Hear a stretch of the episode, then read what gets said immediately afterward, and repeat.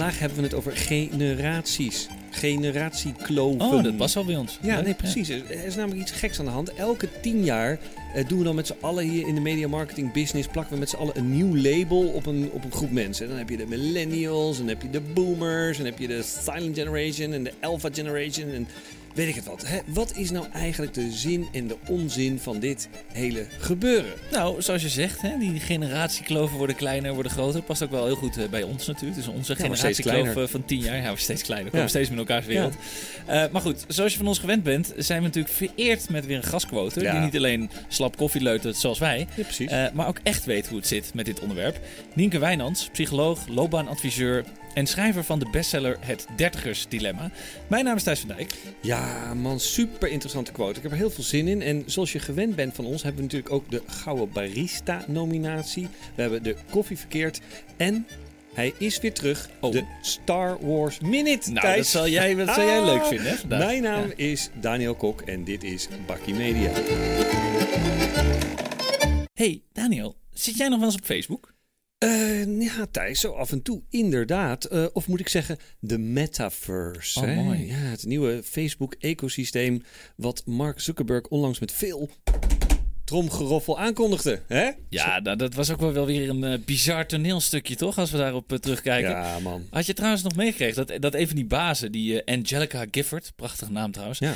In haar presentatie een voorbeeld gaf van die metaverse. Hè? Let op, hè. Stel je voor dat je een klas hebt die naar Rome mag en dat niet iedereen dit kan betalen.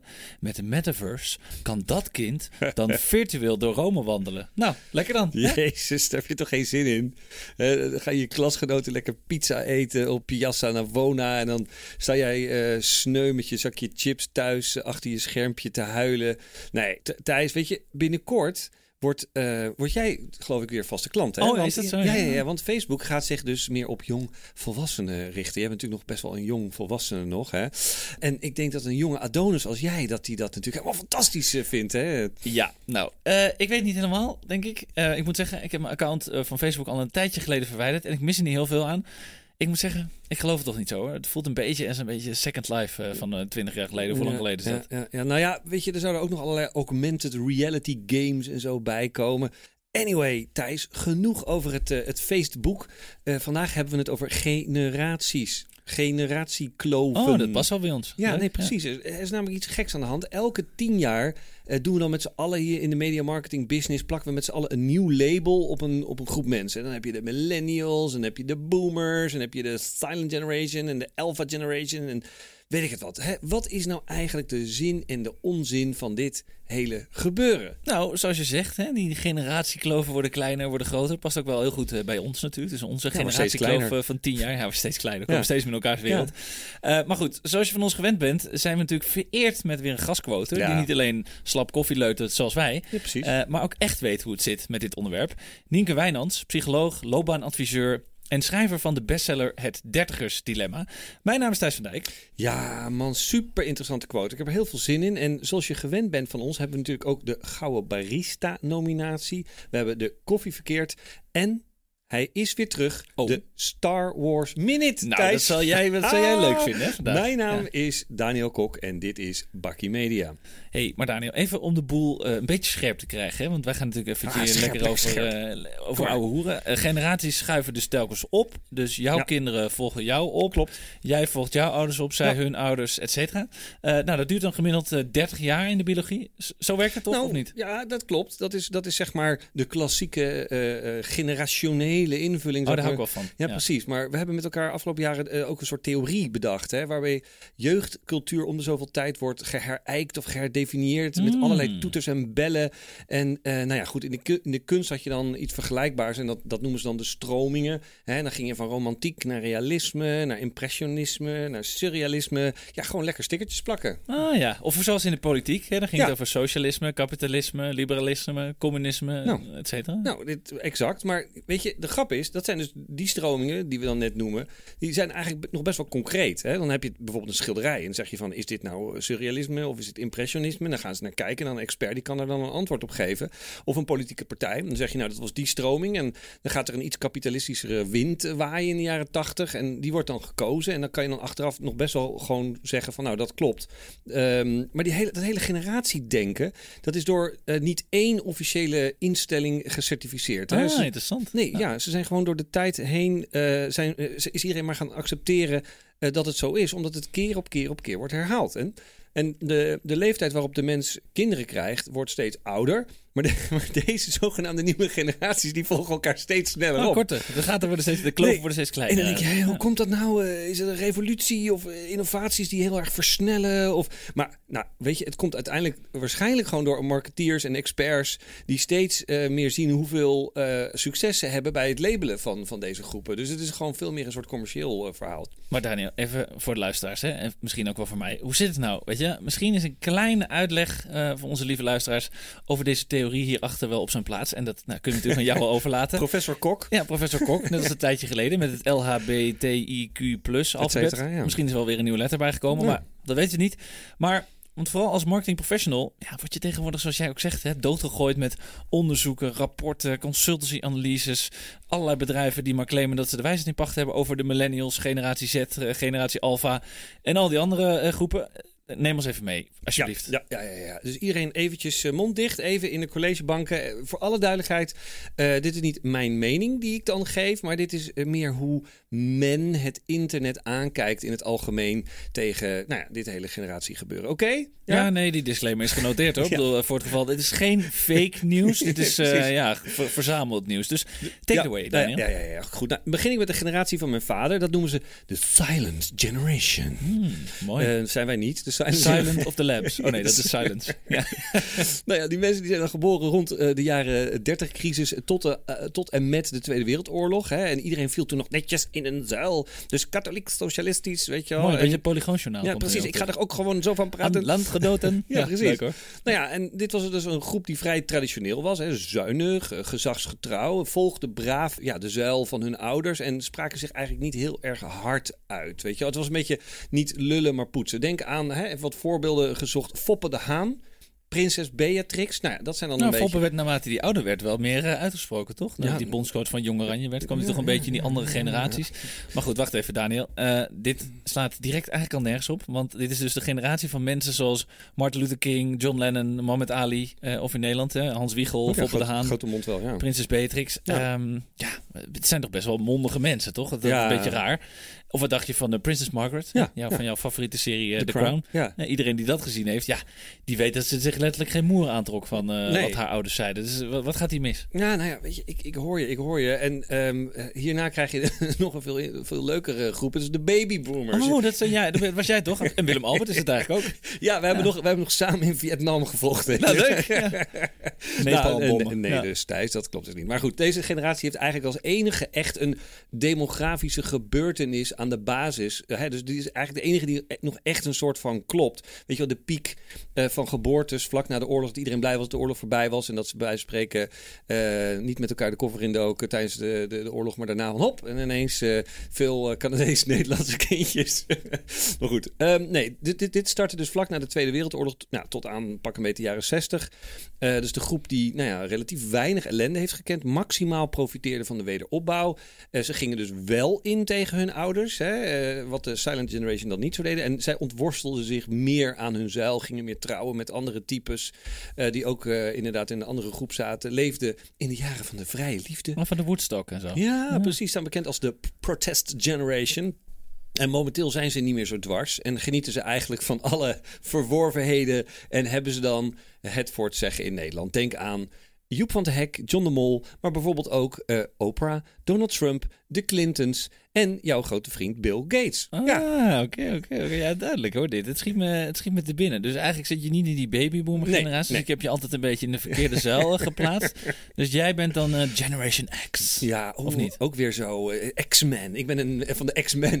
Ja, van de oude versie of de nieuwe versie dan? Ja, precies. nou ja, dat is dus inderdaad mijn, eh, mijn possie. En, maar, maar niemand hoor je ooit over Generation X. Eigenlijk is dat ook de Silent Generation. Het is een beetje geboren tot aan de jaren 80. Het is wel de grootste club in Nederland, in ieder geval 4 miljoen.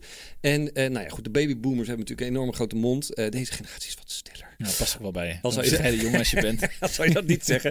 Maar goed, ehm, ja, ze hoefden verder ook niet zoveel hè, van hun hippie-ouders. Er was weinig discipline hè, en, en werklust. En eh, er was vrede in de wereld. Er was verder weinig aan de, aan de hand. Dat is dus het verhaal. Daar van- komt hij weer, hè? Ja. I like to buy the world, the coke in perfect harmony. Dus, eh, maar eigenlijk is dat ook een beetje... Staan jullie toch ook een beetje bekend als de patat-generatie, Ja, de toch? patatgeneratie. Ja, dat is net even welk boek je openslaat. Maar inderdaad, soms staat er ook ineens de patatgeneratie tussen. Die wordt er nog in Nederland en niet in Amerika, zo dat doen ze dat niet. Die wordt er dan tussen gefrot. En die term die komt, eh, komt eigenlijk uit de sport. Hè? Dan weet jij natuurlijk als, als helden sportinterviewer natuurlijk veel meer van. Hè? Ja, dan kom ik even met mijn sportkennis. Ja, zeg ik ook even wat nuttigs Ja. voor de luisteraars. Nee, deze term die blijkt dus ooit bedacht te zijn door Leo Beenhakker. Wie kent Ja. hem niet? Hè, om eh, oud-voetballers Richard Witsche en Brian Roy toen een verbale schop eh, onder hun, hun reet te geven. Ja, Daar nou komt ja, patatgeneratie. Heel mooi. Nou als je dan kijkt hè, naar het verhaal rond Generation X, dat is dan de eerste generatie die te, maken kreeg met gescheiden ouders. Want vroeger mocht dat niet, deed je dat niet. Eh, Vrouwen gingen veel meer wer- werken. En dit is dan ook de eerste generatie die ook veel actiever aan de slag ging met de opvoeding van hun kinderen. Jeetje, het klinkt bijna als een horoscoop, hè? Voor jouw gezin eigenlijk. Of voor jou en jou en inderdaad- Pologne. Het is bijna een soort eh, de horoscoop van Daniel Kok. Dat lijkt het heel erg op. Ja, dit was eigenlijk de eerste generatie curlingouders, Ja, zeg maar. dus wij, patat ja. eten, curling spelen. Dat klinkt eigenlijk wel als de topgeneratie, moet ik zeggen. Ja, ja, toch? Ik bedoel, eh, ja, we weten er alles van. eh.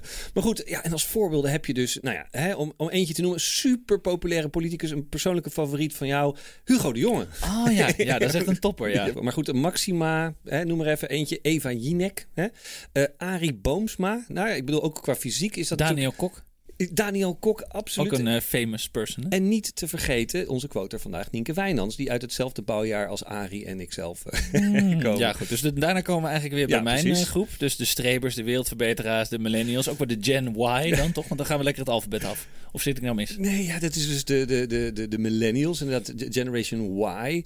Dus eigenlijk de, de narcisten, de avocado... Oh, ben ik. Ja, precies. De avocado-etende, knotdragende, havermelk, eh, latte drinkende generatie. Hè? Toch? Dat klopt toch een beetje? Zeker, ja. Die knot heb ik eh, onlangs eh, uit, in de band gedaan. Ja. Nee, je hebt ook geen baard, dus dat is, valt me ook Nee, op. maar havermelk latte drinkend. Ja, dus voor de rest eh, Tinder, Uber, Netflix. Dat doe ik wel, Ja, precies. En de generatie die zag 9-11 eh, gewoon actief gebeuren. Die, die ziet de ijskap smelten. Die ging zich daar heel veel zorgen over maken. En ging vervolgens zeggen van we gaan de wereld redden. Vloog vervolgens met allemaal kerosine de wereld over. Om vervolgens selfies te maken. En zeggen van hey, we zijn woke influencers en eh, we zijn Ah, tegen. ik, ik weet nog niet in welke fase ik zit. ik voel me niet zo eh, heel woke. Maar goed, we zijn ook Ja. wel enorm streng, eh, streng voor Ja, onszelf. hè, waardoor we bij het minste of geringste een soort burn-out te pakken hebben. Dat is ook een beetje de ziekte van, van deze generatie volgens mij. En Ja. ja. wel ook wel een enorm zelfvertrouwen en ambitie. Nou, dat, Ja. past wel bij me op het gebied van carrière en relaties. Alleen geen huis om in te wonen. Dat hebben we dan weer niet. de meeste dat, van ons. dat is dan, dan weer, weer jammer. Hè? Misschien moet er wel een soort van house on demand app komen. Dan denk ik dat House B&B. House B&B. Maar goed, anyway, eh dan komen we dus bij de laatste twee. En dan heb je dus inderdaad de Gen Z, Generation Z. En noem ze ook wel de I-generation. Dus waar millennials zoals yourself nog een, eh, ja, een wereld kenden zonder de smartphone... is dat bij deze generatie dus niet zo. Hè? Die kregen al een iPad onder hun neus ongeveer... eh, toen ze, toen ze nou ja, net uit de luiers waren. En eh, altijd is er wel, wel een schermpje in hun leven De i-generation. Ja. Mooi hoor. iPod, iPad, Ja. i-generation. Nou ja, en deze generatie, die, die kent volgens mij letterlijk eh, en figuurlijk geen grenzen, toch? Ik bedoel, die herken ik ook soms wel een beetje aan mijn studenten die ik lesgeef. Zijn een beetje wereldburgers. Hè, vanaf het moment dat ze gaan gamen, social media gaan gebruiken. Onbegrensde mogelijkheden willen supersnel eh zijn ze afgeleid. Ze willen ook enorm snel iets kunnen. Ja, het is een beetje een soort eekhoorn, maar dan toch anders. Als squirrel. Squirrel. Ja, nou ja, en als voorbeelden eh, Maan van Steenwinkel of zoiets. Eh, Famke, Famke, Famke- Famke Louise. Louise, Neymar. Neymar, ook zo'n influencer, ook zo'n uh, zijn topper. Er zijn maar Ja. drie eh, die me even Mbappé. Ja. Mbappé, nou, precies. Dat zijn, de, dat zijn de, de Gen Z's. Maar goed, ehm, nou ja, goed, deze groep heeft natuurlijk ook economische crisis eh, meegemaakt. En datzelfde geldt natuurlijk voor de laatste eh, club, eh, generatie Alpha. Mijn kinderen, ook de kinderen van millennials, ki- kinderen van Gen, eh, Gen X. Ehm, ja, product van curlingouders. Dat, be- dat belooft weinig goed. Maar goed, wel de meest opgeleide generatie tot nu toe. Dit zijn allemaal dus de horoscoop-clichés van de generaties. Nou, we Eh, gaan een eh, generatiehoroscoop maken. Ja, Nog heel precies. veel bla bla. Ehm, maar goed, dit gaat dus over kinderen van 12 jaar en jonger. ja, Gen- Nou, Generation Alpha, ja. Daar kan je natuurlijk werkelijk nog op dit moment niets over zeggen. Klopt. Behalve dat ze corona hebben meegemaakt, voortdurend op mobieltjes of iPads eh, zitten. Ja, gek eigenlijk, hè? Dat die toelichting die jij dus net geeft, ja, die wordt dus super breed gebruikt. Iedereen die in, in onze business werkt, die weet dat. Maar in een artikel van The Atlantic, wat jij mij stuurde, wat ik dus weer moest lezen, weer een artikel van eh, anderhalf Ja, uur. Sorry. Ehm, staat gewoon keihard, generatie Z, dat zit gewoon in je hoofd. Nou, recent is er een soort brandbrief geschreven door een grote groep Amerikaanse wetenschappers die wilden dat men in de wetenschap stopte met het gebruik van deze termen als millennials, Gen Z, babyboomers, etc. Aangezien deze labels dus nergens op slaan en kennelijk contraproductief werken. En volgens de wetenschappers zijn deze namelijk slordig, niet precies genoeg. De nuance wordt ermee weggepoetst. Nou, dat doen wij natuurlijk ook wel eens. Ja. En suggereren de connecties die er niet zijn. Niet meer doen allemaal. Ja, Wat vind je daarvan? Nou, dat is toch grappig, hè? Dat wij dus, terwijl we dit aan het bespreken zijn, denk ik, ja, nou, ja dat klinkt Zit eigenlijk... er wat in? Ja, er zit wat in.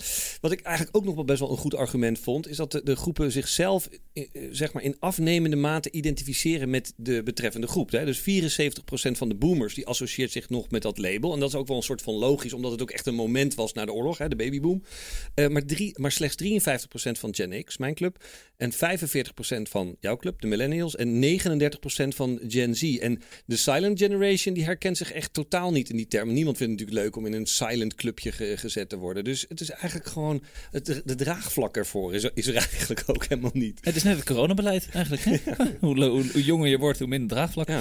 Eh, nou, en weet je wat irritant ook eigenlijk is? Is dat uiteindelijk bepaalde typeringen, die dus een soort van matig lijken te kloppen, ook weer voer zijn voor generaties om fel tegenover elkaar te gaan staan. je kent de clichés, hè? bijvoorbeeld het verwijt dat de egoïstische boomers de planeet verwoesten. Nou, dat klopt niet, want onderzoek laat zien dat ouderen juist meer geneigd zijn dan jongeren om producten te boycotten om sociaal-maatschappelijke redenen. Mhm. Of het verhaal dat millennials materialistischer zijn dan anderen klopt ook niet. Hè? Want het focus op geld verdienen blijkt bij iedere ja, generatie meer bij de jongeren te leveren dan bij de ouderen. Ja. Dus dat is ook gek. Nou, dan heb je nog sommige persoonlijkheidseffecten hebben dus te maken met de levensfase waar we in zitten. Ja. Weer andere zaken hebben te maken met de periode waarin we leven. Bijvoorbeeld tijdens een pandemie. Ja. En daarbij komt ook nog het feit dat de mensheid verandert door welvaart en innovatie. Niet alleen jongeren, maar ook weer de ouderen. Dus ja, dan is een 18-jarige in 1968 anders dan die in 2008. Ja, ja, ja, ja, ja, ja. Nou ja, goed, ook bijvoorbeeld eh, gegeven dat breed wordt geaccepteerd, is dat eh, eh, jongere generaties meer bezig zouden zijn met gelijkheid. Hè? En de grap is dat toen de huidige ou- ouderen zoals de boomers jonger waren, dat die er ongeveer hetzelfde over dachten. Weet je wel? Dus het is eigenlijk helemaal niet zo heel erg anders. En ehm, weet je wat ik denk? Eh, we zitten hier lekker over te filosoferen. Het wordt even tijd om even dit eh, dossier even neer te leggen bij een absolute kenner. Ja, goed idee, ja. Ja, en, Ja. en om haar hier eh, het licht over te laten schijnen. Nienke Wijnands, hoe zie jij dit hele generatiegeklungel eigenlijk? Hey mannen van Bakkie Media. Nou, in tegenstelling tot wat je misschien zou mogen verwachten van iemand die toch echt als twintiger en dertiger expert te boek staat, eh, geloof ik helemaal niet in, nou ja, wat ik zelfs wel de onzin van generatiedenken zou durven noemen.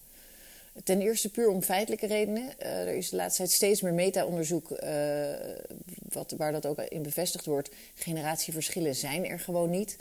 Ehm, maar dat kun je ook toelichten door je af te vragen: wat zou generatieonderzoek echt moeten zijn? Als het, als het echt kloppend zou zijn, zou dat dan over de gehele wereld moeten gelden? En zou je dan moeten zeggen: nou, de generatie waar mensen in geboren zijn, dus de periode waarin ze geboren zijn, zou dan ook van grotere invloed moeten zijn dan dat je bijvoorbeeld in Mexico, Nederland, Afghanistan, Verenigde Staten of Sudan bent geboren? Ehm, dus hoe ver strekt dat, die invloed dan? Nee, dan zie je vaak al dat mensen zeggen: nee, nee, nee, dat niet. Dus het geldt binnen een land. Dus generaties binnen een land of generaties binnen een bepaald werelddeel, die kun je dan wel met elkaar vergelijken. Nou, ja, dan gaan we zeggen bijvoorbeeld: laten we gewoon even voor het gemak dan Nederland nemen. Dus als we in Nederland alle generaties zouden onderzoeken, dan zijn er bepaalde verschillen te ontdekken tussen die generaties die groot en van belang zouden zijn. Hm, Maar is dat dan zo? Want kijk, als je bijvoorbeeld eventjes een twintiger en een veertiger uit dezelfde volksbuurt neemt, eh, en je neemt eh, een veertiger uit diezelfde volksbuurt en een veertiger uit een villa-wijk, tussen wie zijn er dan meer overeenkomsten? Is die generatie dan van belang of is dan toch je sociale klasse, je leefomgeving, je geloofsovertuiging? Dus dat is al wat veel onderzoekers zeggen, puur het feitelijke probleem met dat generatiedenken. Hoe groot is die invloed van die generatie waar je toe behoort nou eigenlijk? Nou, wat ik dan het interessante vind, is het psychologische effect. Veel mensen voelen zichzelf eigenlijk helemaal niet lid van een generatie, om het zo maar even te zeggen. Dus het grappige is, mensen voelen zich wel een veertiger, maar zeggen generatie X. Nee, daar heb ik eigenlijk niet mee. Ik voel mezelf niet een generatie X'er, maar ik voel mezelf wel een veertiger. Tegelijkertijd wordt er over de outgroup, dus de generatie waar je niet toe behoort, wordt er altijd vrolijk uh, op losgestereotypeerd. Dus uh, als je zelf uh, zo'n generatie X'er bent, dan heb je wel een heel gros kwalificaties voor millennials voorhanden en ook een heel gros kwalificaties voor boomers voorhanden. Dus dat is het gekke aan die labels. Mensen voelen zich thuis, zelf niet zo thuis bij het label van de generatie waar zij op papier toe zouden behoren. maar ze herkennen wel heel veel bij de outgroup, dus bij de generaties waar ze niet toe behoren. Um, zelf kies ik dus voor een andere kwalificatie. Ik zei het al, ik word 20er en 30er expert genoemd. Nou, die titel die neem ik dan met liefde aan. Het interessante is dat uh, ik daar ook vind dat je de verschillen en de gelijkenissen tussen leeftijden ook veel beter kunt omschrijven. En waar ik eigenlijk al een aantal jaren achter ben door onderzoek, is dat voor eigenlijk alle mensen de grootste en belangrijkste vragen van het leven steeds hetzelfde blijven. Namelijk, wie ben ik? Wat wil ik? Wat kan ik? Maar dat alleen de verschijningsvorm van die vraag steeds heel anders lijkt en daarmee heel uniek, al naar gelang de levensfase waar je in zit. Dus wat ik vind is dat onderzoekers, maar ook mensen in de marketing en ook mensen dus binnen HR veel beter zouden kunnen kijken naar levensfases. En dus bijvoorbeeld tieners, twintigers, dertigers, veertigers, vijftigers met elkaar kunnen vergelijken. En daar, ook, daar kun je ook heel makkelijk onderzoek naar doen. Dan het over generaties te hebben. Want die zijn te groot, te abstract, niet grijpbaar. En leeftijdscategorieën kun je veel makkelijker onderzoeken. En dus kleven bovendien ook veel minder negatieve stereotypen aan ja, vast. mooi, mooi, mooi, mooi. Ook uit eerste hand horen van een expert hoe weinig zinvol dat, uh, dat kloofdenken eigenlijk, uh, Mooie term, eigenlijk is. kloofdenken. Ja. Mooi. En zij uh, formuleert het trouwens tien keer scherper dan wij dat gedaan hebben. Maar nou goed, hè, luisteren jullie mee? Stan en Freek van Topcast. Hè, wat mij betreft verdient Nienke ook wel een eigen podcast, wat mij betreft. Ja, helemaal eens. 30 is dilemma, 20 is twijfels. Dat zijn al briljante type titels. Hè? Ik bedoel, ja, er is natuurlijk al een podcast voor de 40ers, dus die slaan we dan even over. Ja. maar al tienduizenden mensen kochten dus haar boeken. Zo, let's go. Ik vind het een goed idee. Ja, ja, ja, ja. Nou ja, goed. En weet je wat mij opvalt? Het fenomeen generaties is dus uh, een, een uh, ook wel een heel erg terugkerend thema in reclamecampagnes in Nederland. Is dat ook niet opgevallen? Nou, absoluut. Ik heb ook even wat onderzoek gedaan, hè, voorafgaand aan deze aflevering. En ja, het mooie is dat het hier dan wel weer gaat. Uh, ja, vaak de variant is zonder labels. Dus Ja. dat wordt dan niet benoemd. Hè. Je hebt Nee. natuurlijk de plusreclame van de kleinzoon die eten komt brengen bij zijn opa. Totdat opa ineens weg is. Maar in een andere kamer is gaan zitten. Oh, ja. die. oh, is hij dood? Nee, hij zit in een andere kamer. of wat dacht je van de oma-influencer Miep, hè, die namens Nivea de jonge generatie aan het smeren moet zien te krijgen? Dat is Ja. wel een epic commercial, vind ik dat. Ja, nou ja, het mooiste eh, voorbeeld persoonlijk, omdat het voor mij wel heel erg herkenbaar is, is dat eh, de vader eh, die zijn zoon een bordje Campina kwark geeft. Nou ja, dat is op zich niet zo herkenbaar. Maar dan vervolgens tien jaar lang met hem gaat voetballen op het trapveldje. En in het begin is, zit hij dan dat kleine mannetje een beetje te dollen. En op een gegeven moment is, dat, is het ventje zo groot dat hij zijn vader gewoon eh, een panna geeft. Eh, en dan is hij, hij gewoon eh, de zoon, gewoon de, de baas. En met het toepasselijke liedje, ook wel een heel mooi liedje, The Cats in the Cradle. Als je daar de, de tekst van opzoekt, staat ook wel in de show, in de show notes, gaat dat ook over een, een relatie tussen vader en zoon. Dus dat vond ik ook echt een heel mooi generationeel iets, ook omdat je, je ziet ze ouder worden in de reclame. Ah, Ja. absoluut. Mooi. Ja, ik zie ook wel een rol voor jou en Govert weggelegd hierin, denk ik. Dan, Ja. alleen dan met hockeysticks. Ik bedoel, is het, ja, nou, ik denk dat jou inmiddels al de basis is met hockey, toch? Zeker, ja. Maar goed, als we het hebben over, ehm eh, over generatiethema's, hè, dan zijn er ook in speelfilms, vond ik wel schitterende voorbeelden. Eh, wat dacht je bijvoorbeeld van The Ja, Godfather? ja, ja. Eh, generaties van de Corleone-familie, die hun lot als mafioso niet kunnen ontvluchten. Oh ja, en een andere, een iets meer recente film, dat is een beetje uit mijn tijd, is The Intern. Waarbij pensionado Robert De Niro stage gaat lopen bij een hip modebedrijf. Tussen al die nou, jonge millennials, of wat is het, generatie Z. Met Anne Hathaway, geloof ik. Ja, en Hathaway zit er ook nog in, heel goed. Ja, en, en dat is een mooi contrast tussen die nou, die traditionele eh, man hè, uit de Silent Generation, die dus nou, eigenlijk best wel lekker gaat tussen al die ambitieuze vrouwelijke millennials. Ja, nou, interessant. ja, super mooi. En Robert De Niro die natuurlijk ook in, eh, in The Godfather 2 zat. Eh, ja, of ook een hele oude film, The Graduate. Hè? Dus is ook zo'n generatie dingetje. Dustin Hoffman, een jonge student, die wordt verliefd op, op een vriend of een vriendin van zijn ouders. Eh, ook een mooi voorbeeld. En vervolgens wordt hij weer verliefd op haar dochter. Dat is Allemaal verwarrend. Gaat gewoon helemaal door. Ja, precies. Generatie dating. En dan ook eentje, ook een persoonlijke favoriet van mij, is Gran Torino. Ken je die film? Ja, ken ik wel. Oh, Is niet zo top of mind hoor bij mij, maar ik heb hem nog gezien. Ja. Dus met Clint Eastwood, die is dan een oude, chagrijnige eh, oorlogsveteraan uit de Korea-oorlog. En die verliest zijn vrouw. En dan komen zijn, zijn, zijn, zijn buren, Aziatische buren, die komen allemaal lekkere hapjes brengen. En dat vindt hij maar niks, want dat doet, zij eh, doen hem denken aan de Koreaanse tegenstanders. Maar vervolgens sluit hij vriendschap met ze. En dan eh krijgt ze een gezamenlijke vijand. Nou, ik zal het allemaal niet meer verklappen. Oeh, mooie trailer, Ja. mooie trailer. Hey, en wat denk je van de film eh, Boyhood? Dat was natuurlijk een aantal jaar geleden was het een enorme hype. Het is wel een bijzondere film. Het is een film die is gemaakt over een periode van 12 jaar. Dus eh, waar iedereen, inclusief het jongetje dat de hoofdrol speelde, da- daadwerkelijk opgroeide tijdens de Ja, opnames. En, briljant. en het filmpje begon dus op zijn zevende. En eindigde uiteindelijk volgens mij rond zijn 19 of zo. Ja, en het duurde letterlijk dus een hele generatie om die film te maken. Ja, schitterend. Gaat dat, is wel een aanrader, die film hoor trouwens. Maar goed, Daniel, als er één entertainmentmerk is waar generaties en aangeleerde en aangeboren eigenschappen mega belangrijk zijn, dan is dat wel.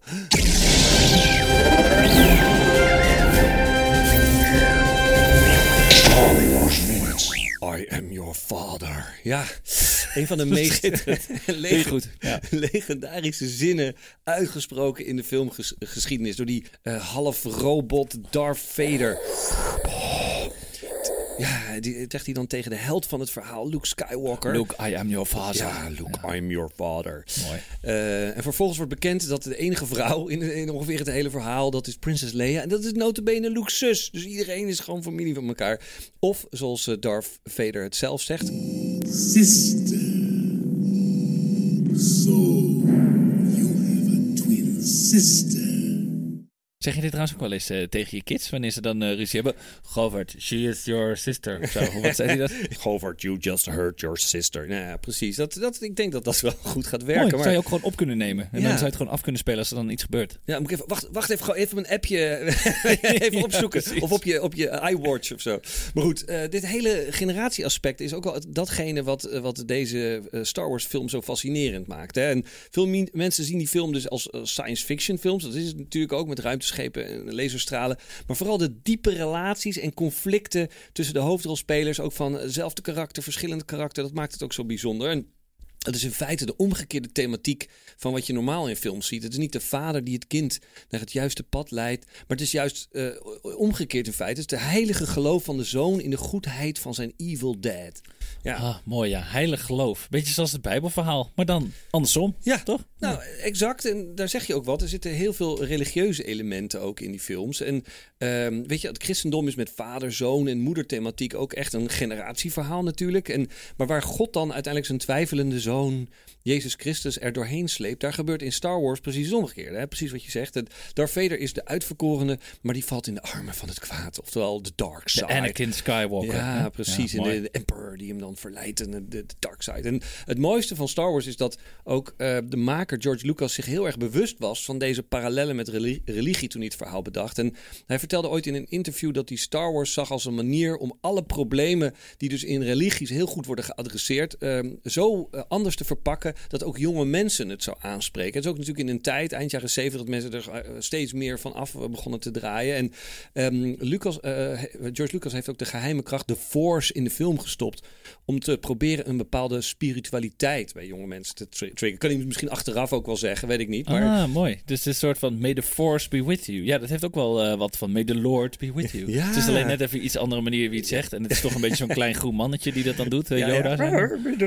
ja. Maar goed, ja, en eh, eh, Lucas mikte daarbij meer op het geloof in een hogere kracht dan dat het per se ging over een kerk of een systeem of zo. En in de nieuwe reeks films komt de nieuwe generatie natuurlijk aan bod. En dan heb je de kleinzoon van Darth Vader, Kylo Ren, die ten tonele komt. Dat is de zoon van Prinses Leia en de andere held Han Solo. Ehm, maar goed, helaas heeft onze Kylo, de millennial, zeg maar, die heeft zijn evilness geërfd van zijn boomer opa Darth Vader. En in dit geval zie je dus ook maar weer dat genen vaak relevanter zijn dan het hele generatieverhaal. Mooi. En hij doet dan ook af en toe dat pak ook aan, dat hij nog een beetje op zijn oude opa eh, lijkt. Ja. Mooi gezegd, Daniel. Ja, maar goed, eigenlijk eh, missen we nog één onderdeel in ons verhaal van vandaag. Ja, de Gouden Barista. Onze eigen award door Bakkie, voor Bakkie luisteraars. Maar natuurlijk ook met de dark side. De tegenhanger, onze eigen eh, koffie verkeerd.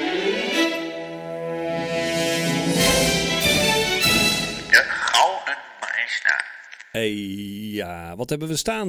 Nou, we hebben twee verhalen waar we letterlijk en figuurlijk van kunnen smullen. Zowel van de dark side als van de, van de Light bright side, ja. light side. Hè? Ja. Eh, allereerst de barista. Even, gaan, let's go to the light. Ja. Ehm, ja, we hebben het hier ook al vaak over gehad. Hè? Over het gegeven dat we met de Nederlandse media een vuist moeten gaan maken tegen de Amerikaanse strijdkrachten, een soort van de rebellen. hè, vanuit eh, Google of Facebook. Google, Facebook, maar ook de Amerikaanse mediabureau en reclamegroep natuurlijk. Vaak internationaal. Ja, zo is het. Maar in de ondernemerswereld zijn er echt een paar paaltjes te vinden die dapper stand weten te houden. Als een soort Asterix en Obelix van markt- en communicatieland. hè, De, de Galliërs. Ja. In het verleden hadden we natuurlijk in Nederland al Marktplaats en Hives. eh, met wisselend succes. Maar Ja. nu hebben we een klein bedrijfje in Zeeland.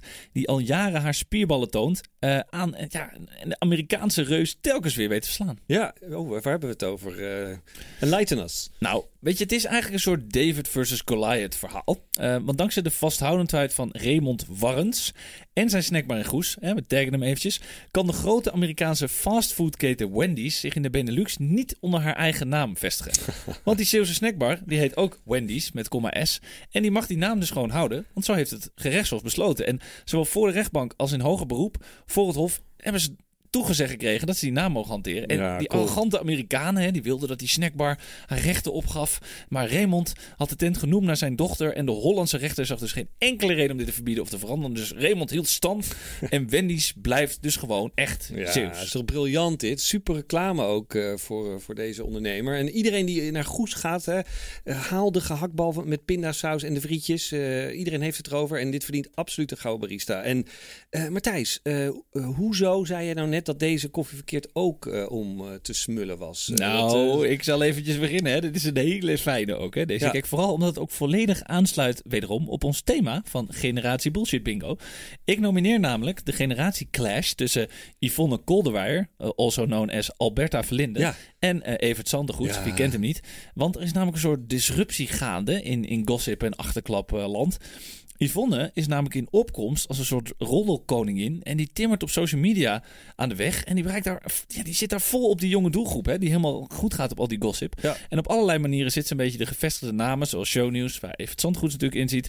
Boulevard, Privé en Storydwars. Die dan toch een beetje op de old school way doen. Hè? dit is er inderdaad eentje in de categorie een koffie die zo verkeerd is dat je er eigenlijk ook wel van kunt smullen. Hè? Dus eh hele goede tip trouwens van, eh, van onze Willem-Albert Bol en Daan Jonge die eh, hierover hadden eh, op Twitter. Dank u wel. Ja, en zeg maar de koffie verkeerd marshmallow crème frappuccino. Ja, Weet je, dat je precies. denkt, je zou het nooit drinken, maar het is wel lekker. Ja, je moet erom lachen, maar je tanden vallen er wel uit als je aan het lachen bent, zoiets. Maar, maar goed, eh, die gevestigde gossipgasten, die ver- ergens verdienen die het ook wel een beetje, hè, om een beetje een, een schop onder de kont te krijgen. Toch Nou ja, een beetje... En dat is dus exact wat er gebeurd is. Hè? Die Yvonne heeft Evert gewoon uitgemaakt voor Boomer. Nee, nou dat heeft de, Atlantic denk ik niet gezien, eh, of wel? Nou, dat denk ik ook niet. Ik denk ook niet dat zij überhaupt eh, kranten leest. Maar in dit geval eh, klopt het wel. Want eh, Evert is uit begin jaren Oh, 60. oké. Dus volgens de theorie die we net hebben uitgelegd... eh, die helemaal niet blijkt te kloppen en uit. bewezen is... Ja. heeft ze gelijk. Kijk, nou ja, en, en, en, en nu, wie krijgt nou de koffie verkeerd? Is dat een Evert of Yvonne of de hele, ja, wat? Nee, de hele circus natuurlijk. Weet je, het hele schouwspel. Het is natuurlijk schitterend. Hè? De roddeljournalistiek die van de ene generatie naar de andere modder gooit. Dat vond ik echt prachtig. Het mag niet, maar stiekem is toch wel een beetje leuk. Ja, maar wel echt weer iets voor zo'n avocado sapjesdrinker als jij, eh, Ah, Thijs. ja, jij bent gewoon een, eh een bakkieboomer, zeggen. Nou, doe mij maar een, eh, een eh, latte bakkie boomer eh, met melk graag. Ga ik voor je, ga ik voor je maken zometeen. Ja. Ehm, want dit was eh Bakkie Media alweer. Deze aflevering is zoals gebruikelijk terug te luisteren op alle bekende podcastplatformen. En natuurlijk bij onze mediapartners Adformatie en Topcast Media. Volg ons ook op social media. Via Twitter via het Bakkie Media. Via Instagram via het Bakkie Media Podcast. En via Facebook. Kan natuurlijk ook. Zijn we Ja, nog steeds ja. eh, Jij niet, ik wel. J- jij hebt nog een account, dus Ja, jij kan nog een beetje bijhouden. Eh, en laat vooral ook een keer een review achter bij ons op eh, Apple Podcast. Vijf sterren, vinden we leuk. Ehm, en laat eens weten wat je van ons vindt. Je kunt natuurlijk ook ons gewoon lekker volgen op de socials om op de hoogte te blijven van al onze Bakkie Media avonturen. Of bel ons. Of bel ons. Ja, Eh, ook. Ik ben Thijs van Dijk En ik ben Daniel Kok. en dit was Bakkie Media. Doei!